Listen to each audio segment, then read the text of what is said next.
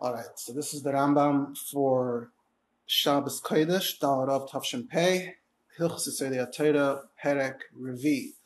Now, at the end of the previous Perek, the Rambam began discussing the four Yisaidas, the four elements, and he explained that down here there's actually one type of matter, and that one matter combines with the four forms of Eshuach, Mayim, and Afar, and when they're combined, that's how you get the form of uh, the form of fire, the form of uh, of wind, matter and form together, what you would call fire, what you'd call wind. And explain how they are uh, divided, one on top of the next. You have the earth below, on top of that it's the water, on top of that it's the, the ruach, the air, the wind, and all the way on top, right below outer space, is the realm of fire. And that they're not intelligent like the Galgalim, they're not self-aware, they're not self-conscious. That was what he explained there. And that's and over there we were still discussing Eishur Mayim and Afar uh, as their in the terms of their own chaymer, in terms of their own tzura, their own matter, their own form, as pure forms, pure pure fire, pure water, etc. And now we're going to continue in greater detail in Halachas Aleph through Vav here in Perik V to explain that uh, when you have more complex uh, objects in this world, those elements are the matter that from which you can create more complex objects in this world. And from there we will get uh, to talking more about the tsura, because the Dalai say this is, is forms the matter of every object. And then on top of that, you have the additional form of every complex object. That will be the discussion of Talach Test. And then at the end, in Malachas Yud Gimel, he's going to conclude and sum up the whole subject of these higher subjects of learning, Maaseh Merkava, Maaseh Bereshis. And just again, a disclaimer as usual, that we're just following the Rambam's words according to the simple meaning. We're not getting into any questions of modern science. So, halacha aleph.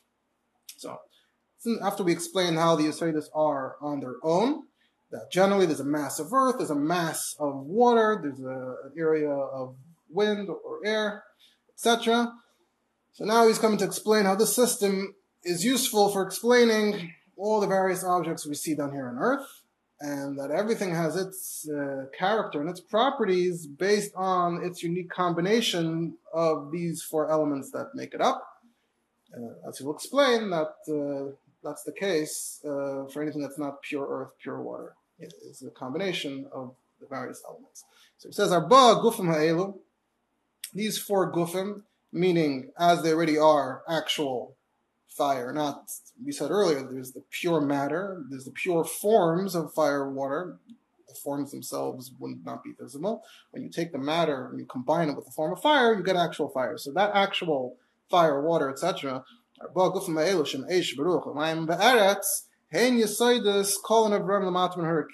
So those in turn serve as the elements for everything else under the heavens just to point out, he actually didn't use the word Yisaidus in Paragimel, because when they're pure form, that wouldn't be the correct word in Hebrew, Yisaid.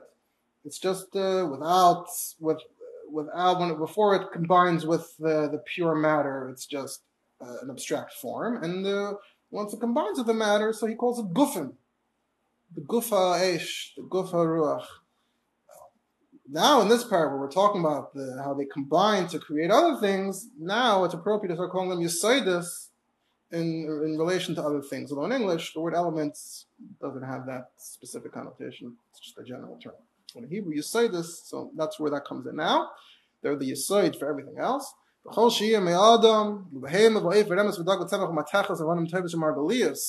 So anything that you have from man, animal, bird, crawling creatures, fish, plants, metals, precious stones, pearls. Ushar avne binyan baharim because you have not just precious stones, but regular rocks for a building or, mountains or clumps of earth. Its matter is uh, comprised of a combination of these Yisaitis. Now, just to point out, he mentions clumps of earth, so seemingly earth itself is pure eretz, pure afar, Yasoid. Here he's saying that the clumps of earth are a combination of other things. Apparently, once you have a clump of earth, it might already have uh, new additional properties. It might not be considered pure earth, so that's why we would assume that there's more mixed in. and not just it's not just the pure earth. Um, so it's not just a, a, a, change in its form, but that actual matter isn't just pure earth, but the matter is comprised of various societies. And we're saying golmoy mechubar. Uh, so again, um, we've been noting that there's many levels of matter and form. So on the lowest level, you have, like we said, the pure matter in this universe, and then there's when once it combines with the form of dirt, it becomes actual dirt. That's one level of form. Now, when we're talking about a more sophisticated, more complex object, so then all of those things become its matter, and then in addition, there's another form of, on top of that, and that's what he uh, clarifies in the next paragraph in Halacha Aleph. Kol aguf mishal matman rakia chutz elu mechubar migoyim b'tzura. So that means that everything under the heavens, except for the four Yisaydas themselves, are combined of chaymer and surah, combined of matter and form. The goyim shalahen and their matter itself, mechubar me'arba elu, and their chaymer, their matter is combined from these simpler four pure forms. But the four Yisaydas themselves, they only have their own Goyim and They don't have the next level of Tsura. Um, so yeah, so like we said, um, everything's relative. For the Yisaydas themselves, being earth is a Tsura for the next level in an object, for a precious stone, the uh, whatever earth is in that precious stone, that's part of its matter, but its form is, is, is beyond that. Um, it's interesting to point out that there's an order from the Rebbe on this and a special kunchas. Uh, there's a special kunchas in the Mittel Rebbe called Bad Kodesh. That was uh, sort of a petition to the government uh, on behalf of the Mittel Rebbe, but it uh, was written in Hebrew and it's written in the style of Chassidus, very interesting composition.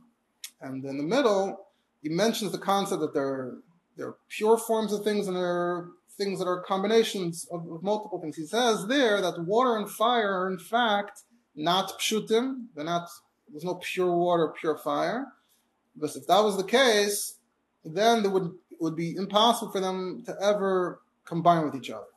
So he says that even fire has some water in it, some of the Yisoid HaMayim in it, and the opposite. And he attributes this to the Sifrei HaTeva, books on the laws of nature. He also brings some proof from Sefer Yetzirah. So there's a footnotes from the Rebbe. It was printed, I think, back in the 1940s. The Rebbe wrote uh, some Ha'aris. The Rebbe asks that uh, uh, it says that there's a difference between more complex objects that have uh, their their matter is a combination of different stuff plus its own surah, and uh, the Arba Yisaidas, which are the pure forms, that they only have their own Chaymer and Surah. There's, there's, nothing else. And he also cites Etz Chaim and Chovos Halevavos. So how does that, how, does it fit with what Rebbe is saying? Uh, so he answers, gives uh, two options. Number one, that it could be that when we speak about the Yisaida etc., that's still not the actual fire that uh, that we experience. You say the Aish is, uh, I guess, up and uh, under the moon, but uh, not uh, it's not the fire we have already is not pure fire, etc. Number two, that uh, even the Dalit Yisaitis themselves, there's an initial pure form, or at least conceptually you can speak of them in the pure form, but even the Yisaitis as Yisaitis, even the elements as elements, do ultimately uh, combine with each other. But then the Rebbe concludes that Hanal, Ayin Sham, but it doesn't really settle with what it says in those Svarim. Take a look there. So that's an interesting comment from the Rebbe on this. Halacha Beis. Derech Eish Varuach Mahalachan Mimata Mitabur Haaretz Lamayla Klape Harakia. So fire and wind, their movement is from below, from the center of the earth, upwards towards the sky. Um, and along the way, we're actually defining that, you know, we've been speaking a lot about the skies, the heavens, up, the up direction. So what's the uh, what's the down direction? The down direction is center of Earth. That's what we consider down in relation to up to the heavens. So that's that's Eshin Ruach. Derech Hamayim v'aretz lias malachim mitachas lamata. And the the water and earth they go in the opposite direction. If they're somehow up under the heavens, they go downwards And he says, what's downwards? Again, he says, lamata la'emtza, down to the center. And he says, she'emtza harakiya hu amata she'in lamata the center of the heavens is the lowest of the low. What is the Rambam saying? He's saying that the, that the lowest point is really the center of space. So just to clarify, if you look in some ancient uh, texts, some ancient sources, sometimes you get the sense that the way they conceived of the universe was that the earth really was totally on the bottom, and the heavens uh, went above the earth like a half circle. So the earth is the, the is the floor, and the the skies are like the walls and the, and, and the roof. But the way the Rambam is describing it the Rambam is saying that the center of the heavens is low. So that means that the earth is all the way in the center of the universe, and then the sky surrounds it as a perfect circle, so you can go upwards in all four directions. And that's why center and lowest of the low are the same thing. Um, continues, so this nature uh, of going up or going down, whichever it is, is not something uh, that they that they think about, that they want. It's just a trait that's built in. It's the nature that's built in, not something they are aware of or can help. Uh, he said this already in Paragimel. There he said it generally, they're not aware of the nature. And here, once you mention the specific trait, so he says, yeah, this is a trait that they're not aware of. Tava Eish continues, uh, in Eish, the nature of fire. So we already explained what's up and what's down, and now he goes further and says we can attribute this to their own properties. He says the nature of fire is that it's hot and dry. Vukal mikol, that's the lightest. Varuach chamlach, wind is hot and wet. Ma'amayim karim and water is cold and wet. Va'aretz yavesha kara, earth is dry and cold. Vikvedim kol, and that is the heaviest. So it doesn't really explain how why how that translates, why these different combinations translate into heaviness. So on the one hand, you see the two lighter things are the, are the hot ones, and the two heavier things are the cold ones. But on the other hand, both the lightest thing and the very heaviest thing are both described as dry. So what what impact does dryness have? So possibly um, it's it's unspoken, but when we say warm, it's also implied is that they're also more airy. So when we're speaking about something that's airy, so if it, something that's airy gets moist, that can actually add some weight, add some some denseness. Whereas if it's dry, dryness here would mean that there's just totally the absence of almost anything, so that's even lighter.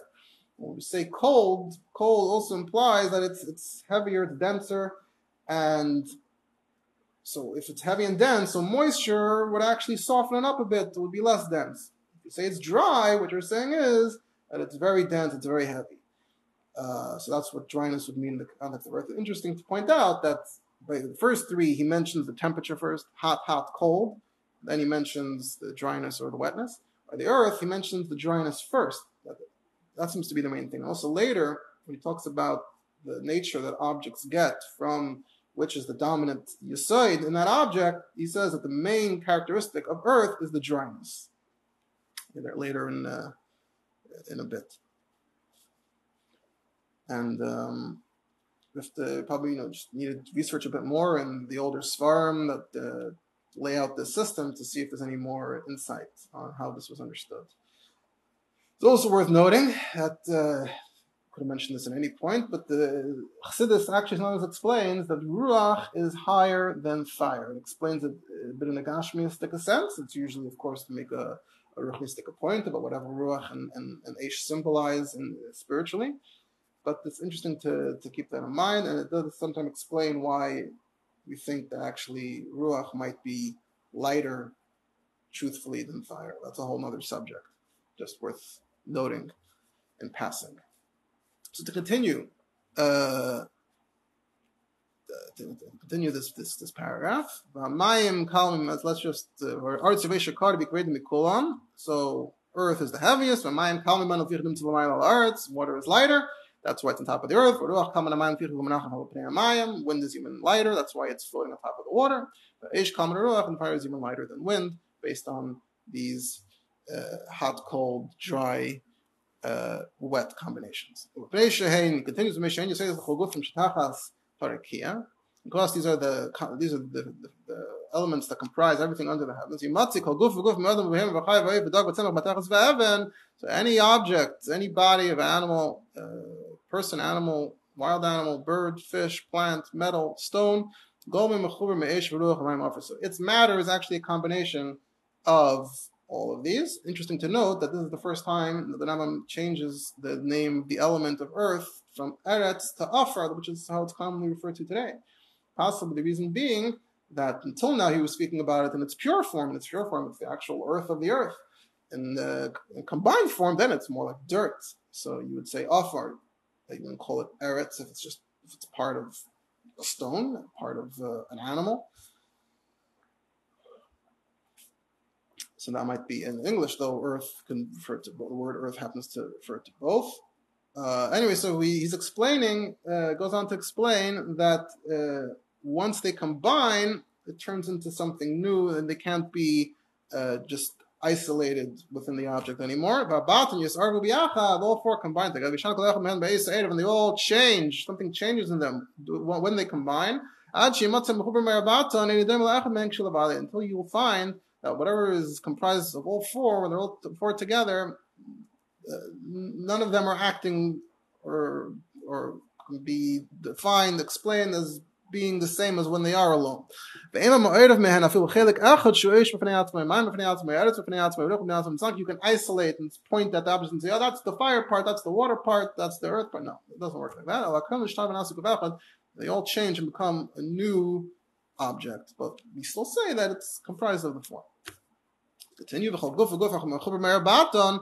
because each uh, thing has all four, so you'll find those traits, those properties. You must be So you'll find a, combination also of all four properties: the the cold and the warm, and the wet and the dryness.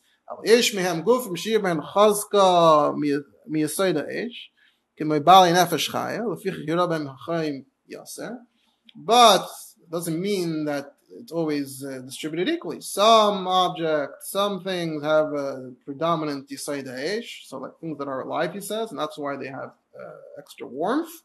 You see, the warmth is also uh, pre- uh, dominant. Um, so, uh, you know, as we know, the things that are alive are associated with warmth. For example, you know, most warm-blooded animals, uh, and even the ones that are considered cold-blooded, but they also have a body temperature. Just their body works a bit differently but life is associated with warmth. And there are some that uh, the earth is predominant, so that means like the stones, so that means like the, that its trait will also uh, stand out. So you'll also see a lot of dryness, like we said before, that the, the main characteristic according to Rambam seems to be the dryness in, in the stone. Uh, I should point out that the prints and the prints of the Rambam, there's also an additional line about that there are some things where the water is predominant and therefore the moisture, the wetness is predominant. Not in the edition that I'm using, but it's in other editions. To continue, guf yavesh yavesh. So, because of uh, the, these combinations and the possibility of all kinds of combinations that can be made, so uh, there could be many, many, many different uh, levels and extremes until you get to the most extreme. You'll have the, the very hottest thing or the very driest thing. The You'll find things where you only really see the coldness, or you'll see the uh, the wetness. Seemingly, he just said before that it has all four, but you're only really seeing that one very, very dominant trait. Or, um, continues, or you'll actually find very balanced things. You'll find things that have both the cold and the dryness, or the cold and wet. Or it has the warmth and the dryness both uh, equally, or the warmth and the wetness equally. It all depends on down on the on the level of the matter. Whatever uh, you say there was most of at the, at the core of the mixture, you know, my so it's going to express itself in the traits of that mix object. You'll still see there's more more Aish, so you'll see more Aish like characteristics, etc. Gimel. V'chol mechubar rabbi lahem hu nifrad ba soif. So whatever's combined of these four, uh, ultimately it's what it uh, decomposes, degrades back into at the end. We said before, at the time actually you can't uh, separate and isolate, but there is a process of, of, of the decomposure and the decomposition, and uh, that's when they return to, they do return to their uh, uh, pure elements. For some, it happens after a few days. Um, probably some creatures that live for a short time, and then their body just uh, decomposes very quickly. For some, after many years. But as long as it's com- comprised of these four, it's impossible for it to never. It's going to at some point it's going to happen. Even precious things like gold or red stone that seem to last for a very, very, very long time. It also seems to be very precious, so it's hard to think of it as uh, dirt. But no, ultimately, yeah, it's going to return and turn back into dirt and all the other stuff. And some will turn to fire, some will turn into water, some will turn into wind, and some will turn into earth. Since that's the case, since uh, whatever uh, is separate uh, will, will, will separate into these things. Lama, and, and some have, I believe, have the uh, the gears here. Nifsad, which might be a little more fitting, since everything that, that falls apart, decomposes, separates into these things. Lama adam el offer tashav. So why does it say about man that he'll return to earth? It sounds like what, what, what, about the rest? What about the other three? So the answer is that we should yanim enough. The answer is that most of him is mainly built of earth. Now, we have to point out, that doesn't mean that the, the dominant characteristic of man is earth. Uh, when he says Roiv bin Yana, he's built mostly of earth. Apparently, that could be a technical thing, and yet the influence of the Yisaitis on his nature, in terms of which we spoke before, uh, could be more complex. So earlier we said that things that are alive are uh, predominantly warm. So even though he's saying the majority of the binyan is offer. So clearly it's a bit more complex than that, than just a pure majority. Anyway, Beloy call hanifsud kshayipasid And by the way, when we say that, uh, that something is decomposing, doesn't mean that it's immediately returning to its pure original elements. It's a process and there could be a lot of stops along the way. It can turn to something else. Another thing will turn to nothing. He says, and ultimately, at the end of the process, will return to the Faram and then it's just like an endless cycle. Because then those elements can go and turn to something else, and then fall apart, and then get back together. That's the cycle of life, as it's explained here. Halacha hey. Arba Yisrael the Elam Mishalim In addition, each yisoid is turning into the other yisoid at every time, at any moment. Miksasa, will only mean a little bit at any given time, not the entire yisoid turning into something else. Okay, so what does that mean?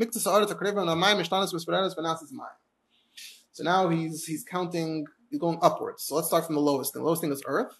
The, the top of the earth that's already close to the water starts crumbling and it turns into water. And then you go to the top, the top of the water that's near the wind, it sort of melts and falls apart, turns into wind. The top of the wind that's near the fire, it just it's transformed into fire. So note that the words mispire, mismasmas, they're all getting less dense. They're falling apart. And then now he goes in the reverse order up to down. The bottom of the fire, the part that's near the wind, Miskanis, it gathers together, it becomes a little more dense and turns into wind. And the same in the next step. The bottom of the wind that's near the water becomes even more dense. Miskanis again turns into water. The bottom of the water that's near the earth can also get even more dense and turn into earth. This happens very slowly, and the more time you give it, the, the more happens. We're not saying that it's ever going to, if you give it enough time, that the whole Yisaid, all the water would turn into wind, or all the wind would turn into fire. No. It's impossible for any of the Yisaidis to ever uh, disappear. A little fire turns into wind, and a little wind turns into fire. Uh, and that's, that's the same is true for all four. There's always whichever one is near the other one turns into the other one. They're all turning into each other. Chalila, and then the reverse happens, so it all cancels itself out. But it's just we're just observing a fact uh, that uh, this is the behavior. It says these changes that are ha- happening on their own, if they're not animated, then why are why are things happening on their own? So that's all due to, again, back to that Galgal we mentioned. We said that it's uh, all the Galgalim turn because of the outer Galgal, and that's an external Kaya from Hashem, as we explained all the way back. So we're also attributing this that there's certain slow movement on Earth itself, even though they're not alive, that's also all due to that Galgal somehow. And now he starts a new sentence. In addition, that turning of the Galgal also causes that Yischabru Arbatan, it will also, the, the whole process we've been talking about in the beginning of the parak, that objects become objects, that the, the, elements turn into complex objects. That's also due to the, the, the, the turning of the sphere. When those four come together, then you get the matter that forms the more complex things, like people, anything that's alive, uh, plants, stones, metals. So that's also all due to that. Then he adds, "Hakel nice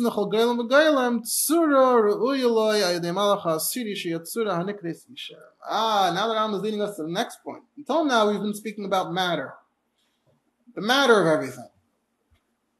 We said that the four Yisaitis are the matter of everything. That's complex.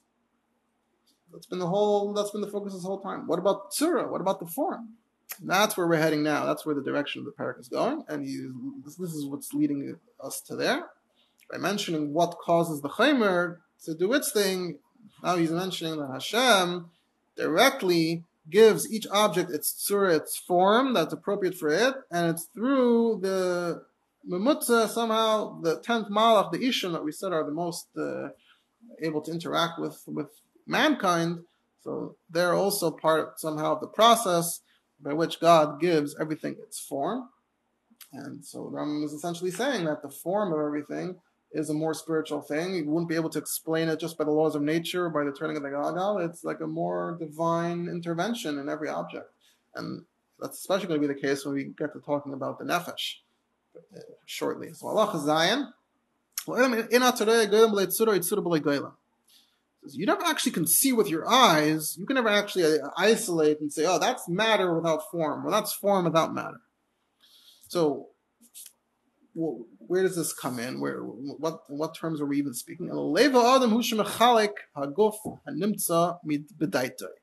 It's the heart of the person, mind of the person, and before I continue, like I mentioned already once, uh, you know, the Rambam speaks about the mind he always uses the term lave, heart. And there's actually never any mention anywhere of mayach, of the brain. Historically, after the Rambam, some Rishonim started mentioning uh, the brain and the heart uh, together in the context of the mind. Totally, by the time we get to the Alter Rebbe, of course, it's already mayach, shal, alev, the brain is controlling the heart. Lately, actually saw there's actually, uh, the Rambam explicitly discusses this in his medical writings. There is a set translated into Hebrew printed by Mossad Harav Kook. And one of his medical writings is a, is a work called Pirkei Moshe. And he discusses this question head on about brain versus heart. And uh, he says Galinos Galen uh, uh, after the Churban, early, right after the Churban, right at the beginning of the Common Era, very prominent uh, doctor, Middle Ages medicine, was attributed to him, I believe. So he says one thing, and Aristotle, who was much earlier, says something else. A whole discussion there. Look, look into that if you're interested. So the leva adam, the person's mind, that's where this division, this distinction is being made in his mind. Whatever object he thinks of in his mind, he can analyze and say, oh, I see how it's really truthfully comprised of matter and form. The idea sheesham gufim shaglobam mechubar and also all in the person's mind, meaning Ram is apparently saying they didn't have tests. They didn't have necessarily have ways of proving it, but this was the logical system that uh, is used to understand everything. And of course, as we know, it's Torah, Torah, etc. But it's all it's all conceptual, it's all intellectual. You know that some things are complex and have multiple and then you have the pure stuff that's just the goylem, the chaymer of Aish, etc. And then he goes on and says, Vatsurish Elam Goylem, and then you have, of course, just pure forms, like we spoke earlier about Malachim, that cannot be seen at all. Again, Ein Halev, the heart being the mind, when something uh, you imagine to yourself, you see in your mind, that would be considered, the Ram call it Ein Halev. In English, you might call it your mind's eye. So it's but in Halev, you're doing it's in your mind's eye that you can see that you know it. Just like we know about the master, everything about God without ever seeing him. So it's possible that he's talking here about Surah. So and then he mentions Hashem. So it's possible that he's counting Hashem here also as a Surah. Until now, he said there's no guf. He said Malachim are Surah. So maybe for the purpose of this conversation, he's considering Hashem a Surah. Or it's possible that uh, no, it's just a he's making comparison. Just like we can we know Hashem. Similarly, even though for sure can never see him, so even the tsuras, shouldn't be difficult for you to agree that you can see the tsuras in your mind's eye. But anyway, the point here is, is that it's not, what we know is not limited just to what we see. Even really, probably even simple things uh, that, we, that we know. So, so much of it is, is, a layer that, that comes from our mind. But certainly when we speak about, when we talk about deeper, more intellectual things, so you have to understand, you have to accept that uh, a lot of this is going to be stuff that you can only uh, perceive in your mind, not something you can necessarily uh, see with your eyes. But uh, that's a that's a hallmark of intelligence you're using your mind more. So you're you're aware of things that you can't see. Um, and there's you know, things just to know. You have things that have chaymer and surah, but you know how they're combined of chaymer and surah, and there are things you can't see at all. That is the that's the main thing for a man, for a human that has this ability, not just what you can see with your eyes. Now we get to the main thing, which is about the person's nefesh. Halacha ches. Kol basar loy ha. So, uh, if I'm reading correctly, um, right now Nefesh kol basar is not talking about man. Nefesh kol basar is talking about any living thing. So we've been speaking about how there are many levels in tzura. So uh, metal has the chaymer, let's say the combined knowledge, you say this is chaymer. Then it has its tzura that Hashem gave it through the malachim, that it looks like metal. And then, on top of that, a live thing has its nefesh, which is an additional level of tsura that God gave it. That, of course, comes from God. And then he says, "Vadasa yisayram tzur b'nafshe shel adam hitzura sa'adam hashalom b'daitesa." Now here he's using the word tsura again. Um, based on if you look later, he seems to be saying that man's nefesh is like another tsura on top of a tsura. So that extra das, that extra intelligence that a man has, that is what we call the tsura of man, who has perfect mind, as perfect as it gets for uh, a creature down here. But tsura zunemer batayra, nasa adam mitzalmenu kid museinu. It says, right, man is created, Hashem says, let's make him in our image. So he says, Kaleimar shetia loy yadas masagas hadesh in lam gema chidman. Tsura tsalmenu can is in the sense of tsura, in the sense of that it comprehends, it, thinks, and it can think about things that aren't even concrete, don't even have matter, to the extent that he can become like them. That's how advanced man is, that he can think about the more advanced creatures that don't have a body till he's in the same category. It says Talmenu can Musaid. I'm not talking about surah like lowly levels of tsura that, oh, I can see it. He mentions different parts of the face, the, the mouth, the nose, the jaws, whatever else you mention about the body. No, shazu, Tayar Shma. That would, in this context, we would call that Tayar. So Talmud Mus are synonymous with Tzura. So it's as if the pasuk basically said not other Tzura Sina. So he's saying that what Tzura we're talking about? It could be any Tzura. So I'm telling you, it's the very, very advanced Tzura. That's the, what's the test of that Tzura? The test of that Tzura is whether it can conceive of abstract things that can't be seen. And um, since those are superior to us, because something that doesn't have a body is superior to something that, like us, that needs to be in a body. So the ultimate, the most we can hope for is that we can try to be as similar to them, as close to them as possible. But we're not talking about that tzur. We're not talking about the tzur of a face.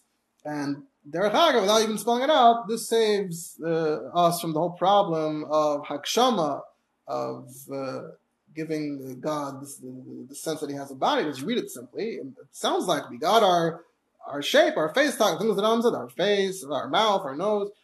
We got that from God. And apparently that means that God has that appearance in some sense. This is no. That's not what we're talking about here. We're talking about a whole different surah. So, and for sure, there's no surah for Hashem in the sense of a body. Just want to point out that he says here that uh, what's the test of uh, true tsura? Something that can recognize those other tsuras that don't have those forms don't have their own matter. That strengthens again what we said yesterday. All these prakim are actually really one long point. That he's going from intelligent being, higher intelligent being to higher intelligent being. Starts with Hashem, the Malachim, to the Galgalim, to man, how their consciousness works, how their knowledge works and any other details about Malachim or about Galgalim or about Yosaidis were all side points just to explain and get to the point about how they're conscious. He wasn't speaking about Galgalim, for example, just in, he wanted to talk about uh, some astronomy. That's not the subject. And this is really the whole Torah of the Rambam is about man's consciousness and how you can strengthen it and, and try to become closer and more similar to the higher forms of intelligence and to focus and dwell on it, and maybe even to interact with those higher forms of intelligence. I also want to point out that the to Chabad, so we learn about Nefesh Kis, Nefesh Bahamas. So there seems to be a lot of similarity here on one hand. Uh, general idea that uh, it's a higher level in, in, the person, it's a lower level in the person. But we shouldn't assume necessarily that this is similar in every detail, because Nefesh of Chassidus is uh, is more more advanced, more developed. It's not just uh, an animal uh, being. It's not just not just as we're going to see in the next paragraph in Halacha, what he describes that every animal has. It's just that it eats, it drinks. Nefesh Bahamas isn't just the part of the body the person that eats and drinks. It also has its own consciousness, has a very animalistic consciousness. In, in, in human terms, it's very animalistic. So that's not the same thing as the, the, the, the distinction that Rambam is making. And sometimes Chassidus also mentions that a nefesh hativis. What's that? How does that fit into the whole subject? And um, also, it'll be interesting to see if Chassidus really talks about these lower forms, the eating and drinking part. If it explains in a clear way, you know, is that the same as uh, what an animal has, or you know, is that even lower than the nefesh like nefesh Muhammad? It's just that's a whole topic, and we certainly can't get into it at all.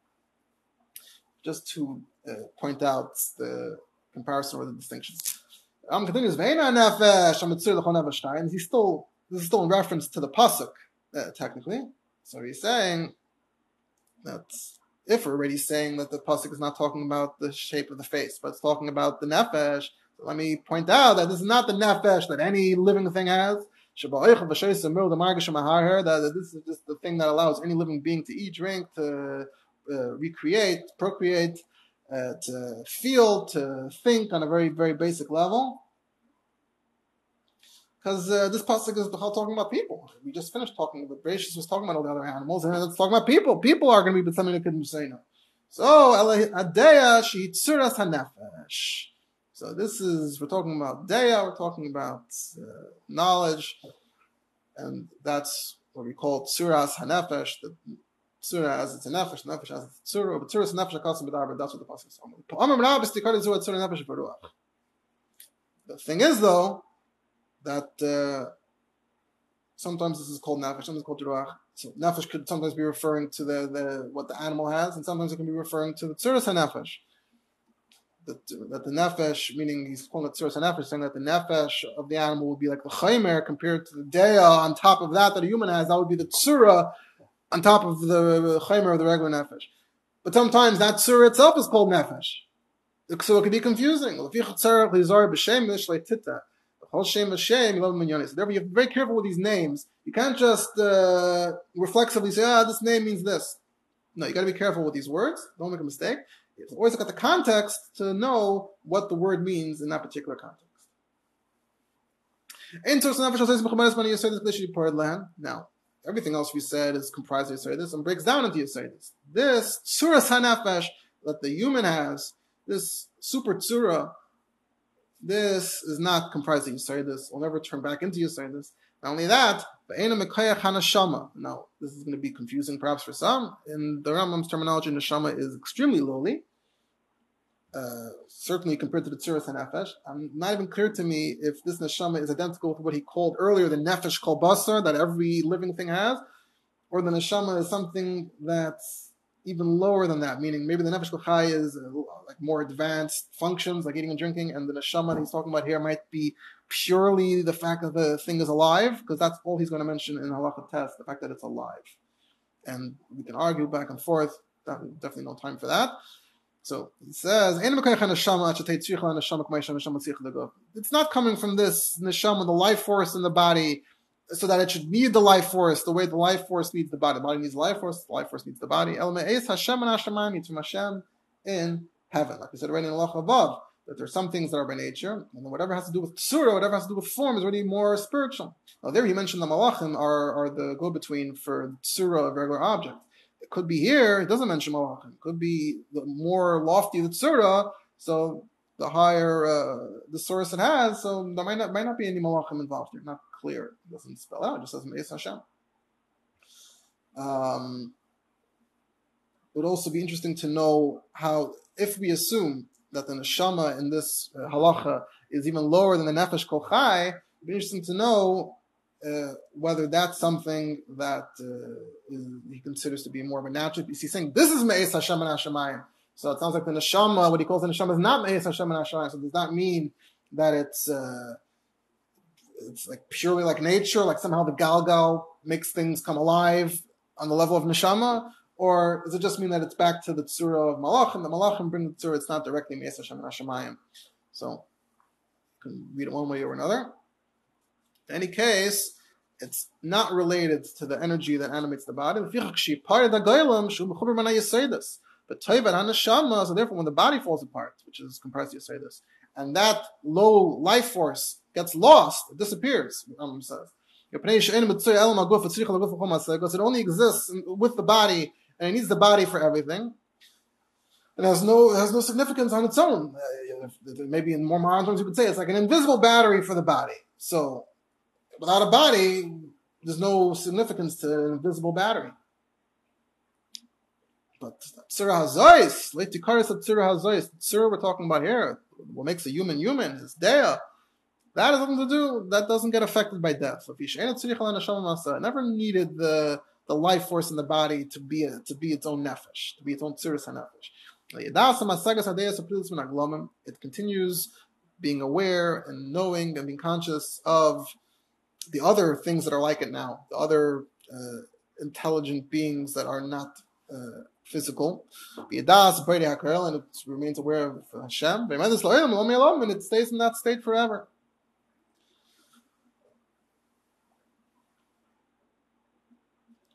So it's like almost like the body was like irrelevant. It's like the, it totally could be on its own without a body. And certainly once the body's out of the picture, it can do its thing. This is what Shlomo said with his wisdom. That the earth returns to the earth. And the Ruach, in this case, we're talking about the Tziris HaNefesh, as he warned in Halacha Ches, that Ruach mean different things. The Ruach returns to God that gave it. It returns to that realm of intelligence, God, angels, souls. Now to conclude, to summarize the four prakim, Oh, Everything we said is like a drop in the bucket. It's very deep. But three and four were not as deep as chapters one and two. Whatever we learned in these two chapters. That was Maaseh Merkava. This is Maaseh Bereshis. Bereishis meaning the world, nature, within the world. And again, the early sages, and he's referring again to that Mishnah Gemara Chagiga. These things can also not be told publicly. They can only be told to uh, one person, and then you can teach it. So then he asks, so why are we differentiating? If you can only teach them to one person, why are we saying Meister is this, Maaseh Merkava that? There is a difference. What's the difference? The higher stuff, you don't even teach it to one any one person. Okay, we said earlier, he has to be so wise and so intelligent that we tell him just the, the major points and he's able to figure out the rest. In not as demanding. You can teach it to any one person, even if he doesn't understand it on his own. And then we actually sit with him. We teach him anything that he can possibly know as far as his mind goes. So that's the case,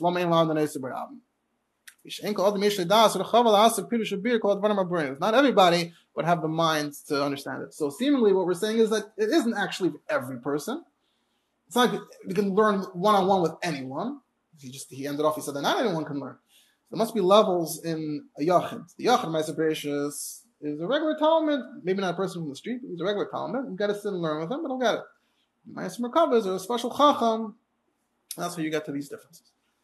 Um, Point being that whatever we did learn from the Rambam here, clearly the Rambam doesn't consider uh, to be uh, learning Maaseh Merkava Meister really. In fact, we learned we learned what the subjects of Maaseh Merkava Meister are without actually saying that, oh, we sat and learned Maaseh Merkava Meister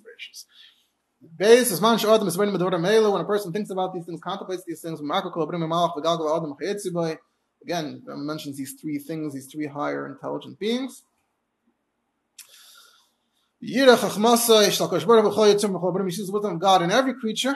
Interesting to whether the Rambam is now hinting to other wondrous things of the creator, the creator, just nature in general, but from the continuation it doesn't really sound like it. It leads to love. And he's going to just have this tremendous longing to love God and this is bringing us back to Av and with which we begin Paragimel. Yir v'yifkal meshachus v'dalus v'kalus v'kshiarach atzma lechem naguf hakadoshim hakadolim. There'll be tremendous fear about how lowly he is when he compares himself to the greater beings, seemingly the Galgalim. The kol shekein la'echad me'atziris atharis v'nafadas v'naglam shen eschaber v'gelim klal. And certainly compared to the higher things, I guess that are malachim, v'yimtze atzme shukli kachli mali busha klima reik v'chaser. He sees that he's just a, a lowly empty vessel. So Dafka, person who's a more lofty kind of guy, who thinks about the more lofty stuff, that's what puts him in his place, and that's what causes him to have the Avan because now he realizes that he's at actually at the bottom of the heap of uh, this hierarchy. And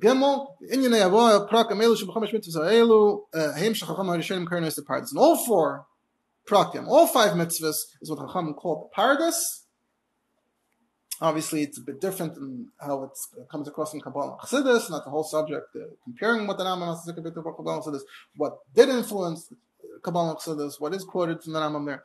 That's all topic, but this is what the Rambam considers to be the paradis. That's the famous story. Even though they were very great, like Kulam doesn't mean the story, but we know the story is that not all of them were very successful. And Acher, especially, we mentioned earlier, actually, about not sitting in, in heaven, not sitting in, in, in Shemayim. Sitting isn't a trait you can apply to something like Hashem. So, that we mentioned, actually, that came from this whole Acher story, that he knew this, and then he saw something that seemed to suggest otherwise, and that confused him, and that's what the Ram is talking about here, how they, they, they, they knew something, but it wasn't the, they weren't able to figure it out all properly. You can't stroll in the paradise, paradise being literally an orchard, so you can use the, take the metaphor all the way. You can't stroll in the orchard until your stomach has been filled with bread and meat.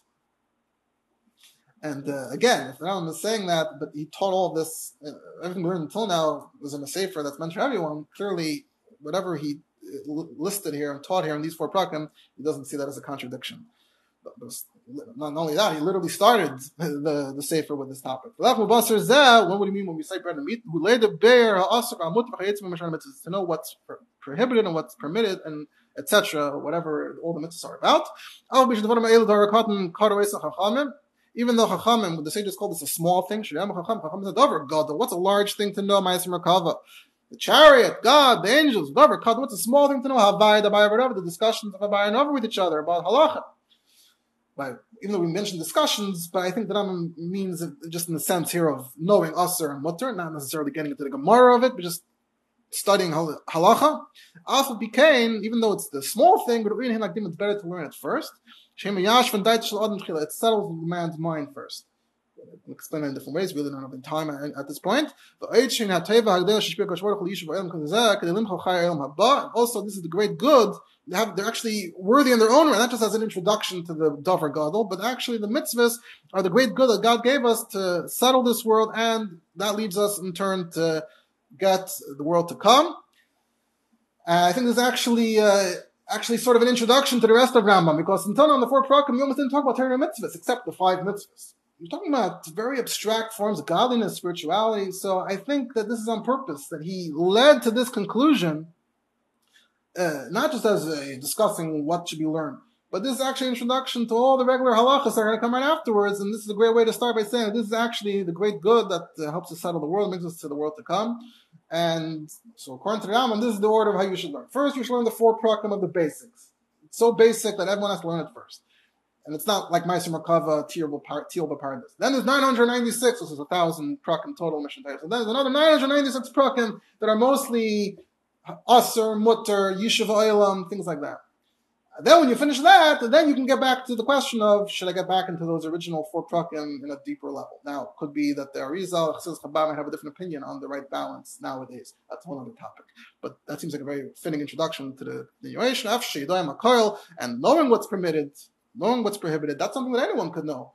So, other things are exclusive. And Lachem Basar, this Asr Mutter, that's not exclusive. Anyone can know. Dog of cotton, large and small, Yishvi man and woman, Alev Rachel, Alev Katzir, someone who's very intelligent, great mind, and someone who is not very intelligent has a very small mind.